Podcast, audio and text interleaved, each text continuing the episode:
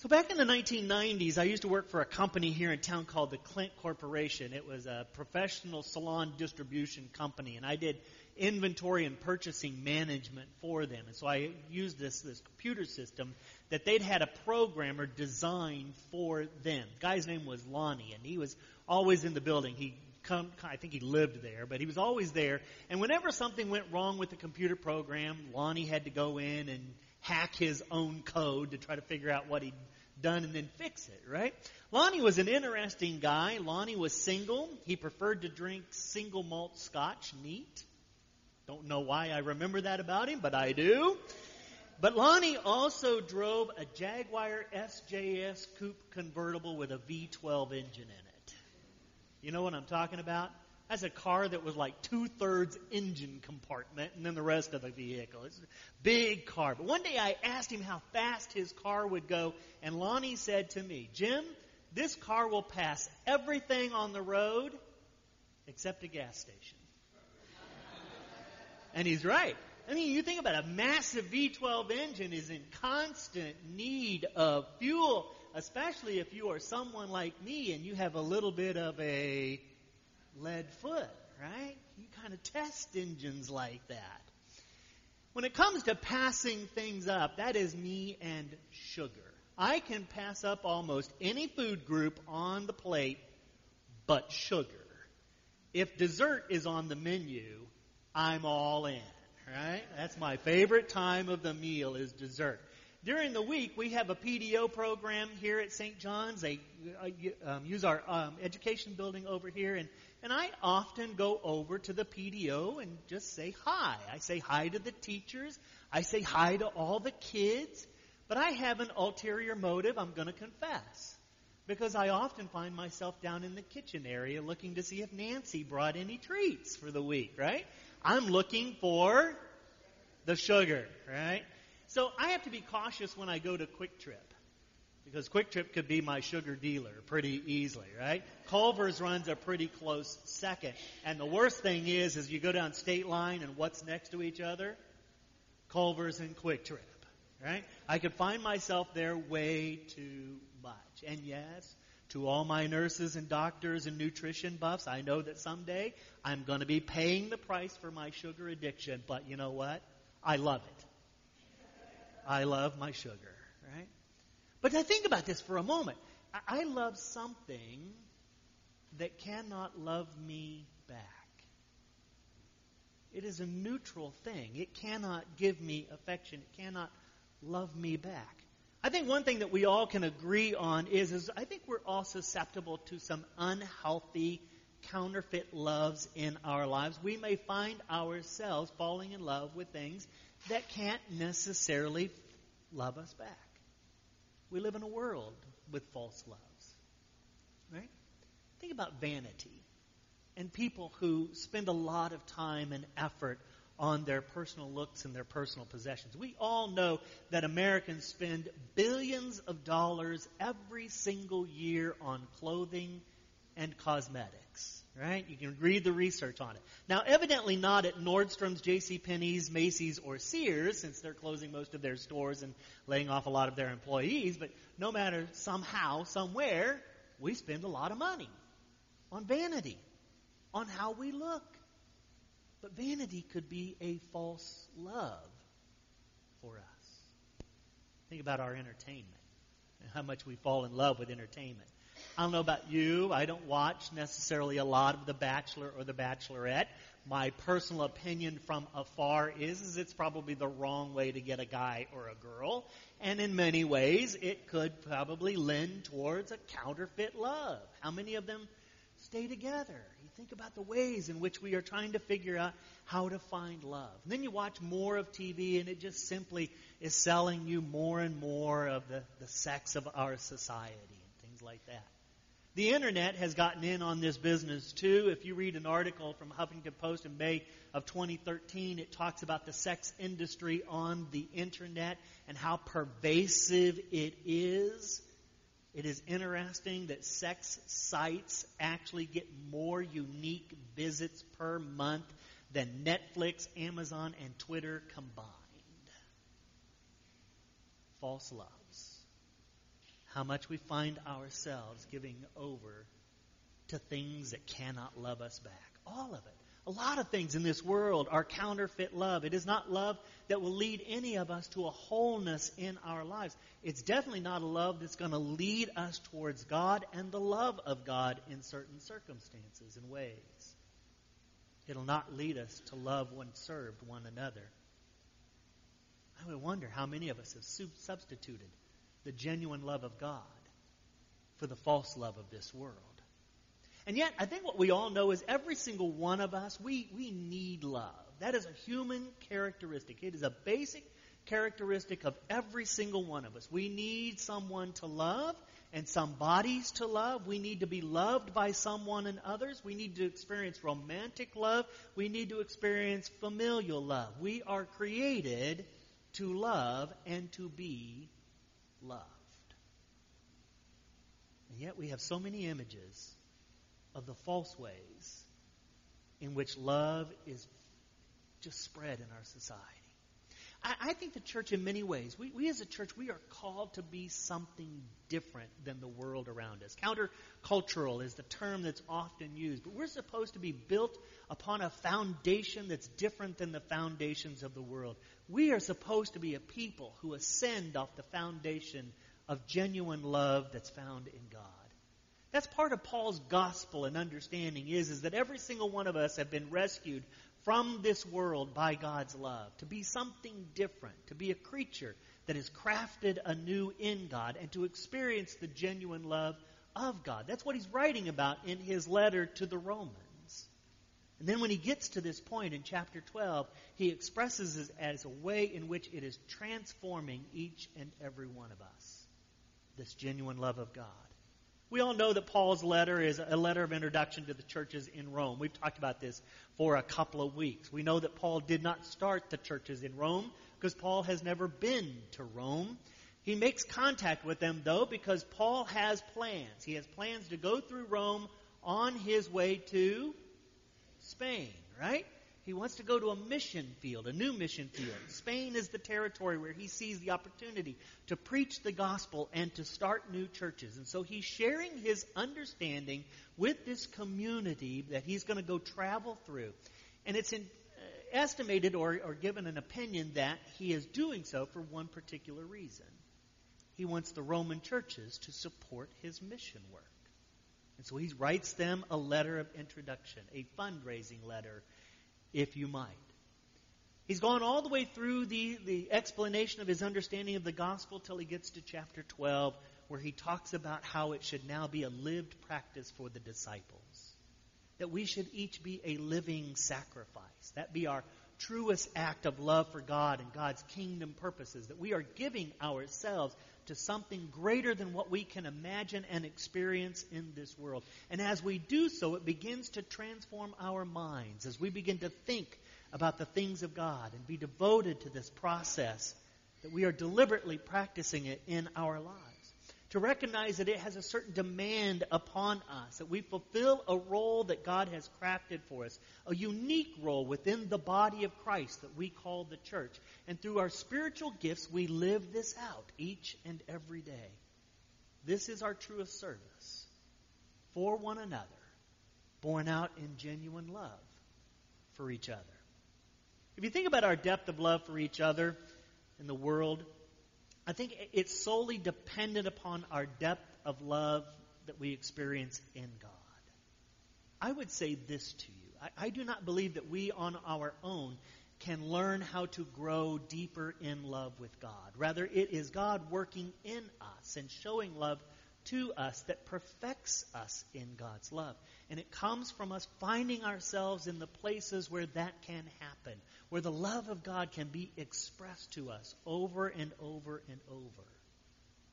Then we become a people who are capable of loving God and loving one another. I, think of it in this image. How we experience the love of God comes in, in the stories that we are so in tune with that we know and we understand and we see them practiced in our lives. We all know that Holy Week is just around the corner, right?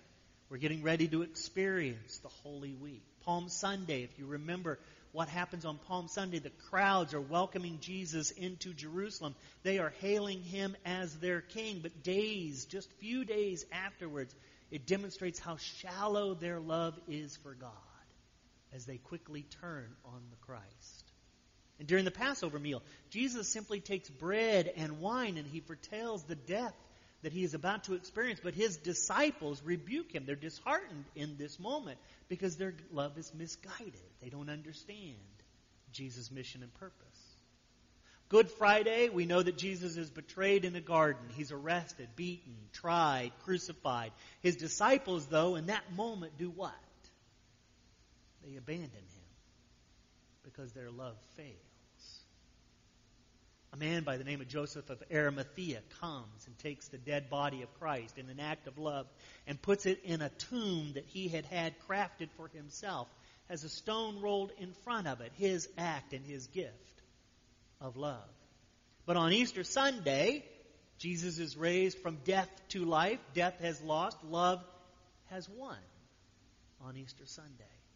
Holy Week and Easter is not for me about what we demonstrate, what we do to show God that we love God by being here during Holy Week and Easter. No, Holy Week and Easter is about being immersed in the love of God that is for all of us to experience, to come and to celebrate, and to claim as our own. But I don't think of it just as Holy Week alone, as the way in which God does that and the moments in which God does that. I think daily the Spirit of God speaks to us about the love of God for us, invites us to experience it at a deeper level as well, so that we might share it in the community in which we abide and the world where we often inhabit. To experience God's great love. A love that has no pretense, is genuine and is pure. A love that hates what is evil and holds on to what is good. A love that extends to our family that is in Christ. A love that is fueled by the Holy Spirit is a raging fire that is within us. It is a love that spawns hope and confidence in the face of hardships. It is a love that fosters devotion to these deliberate spiritual practices. It is a love that is alive in how we serve one another and how we serve the strangers who find themselves on our doorsteps. Dear friends, I think our connection to the church means nothing in God's economy if there is no intentional, deliberate practices that use your spiritual gifts for the good of your community and for the good of your neighbors. If the church is solely about me and myself, then I believe I've probably given myself to a false love. I wish the kids were in here because my, my next illustration is about the movie Ice Age most of us adults, we probably would not even watch it if we didn't have kids around and grandkids around, right? You know, but it's an interesting little story that, that sets up a point for me, and I, and I hope it makes it for us here in this moment. If you remember the movie Ice Age, it's, it's about these three companions, right? A saber-toothed tiger, a woolly mammoth, and a sloth. Manfred, Sid, and Diego, right? They find themselves discovering this small little boy that's left all alone. And their mission becomes to return this small boy to his tribe and to his father. And so the trio, along with this little boy, go on this journey through the movie. They're going through mountainous terrains of ice and snow, carrying this young child. But at one point, the four of them come to an erupting volcano that's melting the ice that is around them. Diego, the saber-toothed tiger, finds himself separated on this little piece of ice that's quickly melting, and so he does what he uh, could, and he jumps off of it, but he falls a little bit short, doesn't quite make it, and he's hanging on by a claw, right? All of a sudden, his grip lets go. He begins to fall towards the lava, and Manfred jumps to the rescue and rescues him and throws him back up on the ice. Diego recognizes in this moment Manfred's compassion and courage and his sacrifice, and he asked him, Why in the world did you do this? You could have died trying to save me. Humbly, Manfred says to him, That's what you do when you're part of a herd. You take care of one another. Right? Now, amazed at the convergence of these circumstances that's brought the three of them together, Sid, the sloth, muses aloud, I don't know about you guys, but we are one strange herd. Guess what I'm going to ask you to do next? Look at one another. Right? Take a moment, just look around at one another. Right? We're one strange herd. I heard you. yeah. Yeah. But we are brought together by the love of God made known in Jesus Christ. We are called to love God with everything that we have and to love one another as we love ourselves. We are called to risk it all for one another. Jesus' words. No greater love can one show than to lay down your life for a friend. Right? This is genuine love. This is our service to one another. So let me ask you a question. What is the depth of your love? What is the depth of your love for one another? Elizabeth Barrett Browning was a prominent English poet of the Victorian era. She was popular in both Britain and the United States even long after her death in 1861. She wrote a collection of poems titled Sonnets from the Portuguese, which contains several famous love poems. One of them is sonnet number 43, which starts by asking a question that every single one of you will recognize. The question is, How do I love thee? Let me count the ways, right? I love thee to the depth and the breadth and height my soul can reach when feeling out of sight for the ends of being and ideal grace. I love thee to the level of every day's most quiet need by sun and candlelight. I love thee freely as men strive for right. I love thee purely as they turn from praise. I love thee with the passion put to use in my old griefs and with my childhood faith. I love thee with a love I seem to lose with my lost saints. I love thee with the breath, smiles, tears of all my life.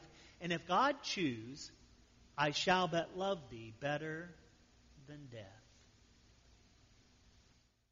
I'm not going to pretend to be an expert on Victorian era poetry, let alone Miss Browning, but here's what I want you to remember about this poem. Here's what I want you to ask yourself again How do I love thee? Not how do you love your spouse or your family or even how do you love God? Rather, I want you to ask that question about your community of faith, the people that sit next to you. How do I love thee? Can you count the ways? As we go away from this moment this morning, there's a couple of things that I want you to hang on to, just some ideas, maybe to have conversation over over lunch or the, this afternoon. But to be reminded that, that I think all of us can fall prey pretty quickly to a false love in this world. We can give ourselves to things that cannot love us back genuinely. But God loves us. God loves us with a genuine love that can grow in every single one of us and become a genuine expression of that love in our lives. Paul's letter instructs us on how we as a community of faith are to live together and experience that genuine love, that it comes in our service for one another. Strange as that may sound, and as strange as some of us are to love, we are called to love and serve one another. So here's your invitation for today. Uh, some things I want you to think about and pray upon. Number one, do you have a false love? Have you given yourself to something that cannot love you back. Take a moment maybe to pray about that today. Or what is the depth of your love? What is the depth of your love for your community of faith? What would you give for your community of faith? What would you risk for someone here at St. John's? Can you count the ways? Would you join me in a moment of prayer? So, gracious and holy God, we thank you for this opportunity to just center upon your words, to think about Paul's words to us, and to think about what they mean for us as a people who gather in your genuine love. To be formed and shaped and crafted in it, that we might be something unique. To have that love expressed one with another as a community of faith. To serve each other in our times of joy and in our times of sorrow and in all the times in between. To find ourselves knitted together as a community of faith in your perfect love. Not only to serve one another, but also to be reminded of the stranger that comes to our door. That through your love and your grace, you might form and shape us to share it with the world beyond. And so today, O Lord, we open ourselves up to you, to the power of your Spirit to form and shape us Craft in us these deliberate practices that help us sacrifice daily who we are so that we might be convinced of your great love. Help us, O Lord, each and every day to find ourselves dwelling in the bounty of your love for us. And we ask this in Christ.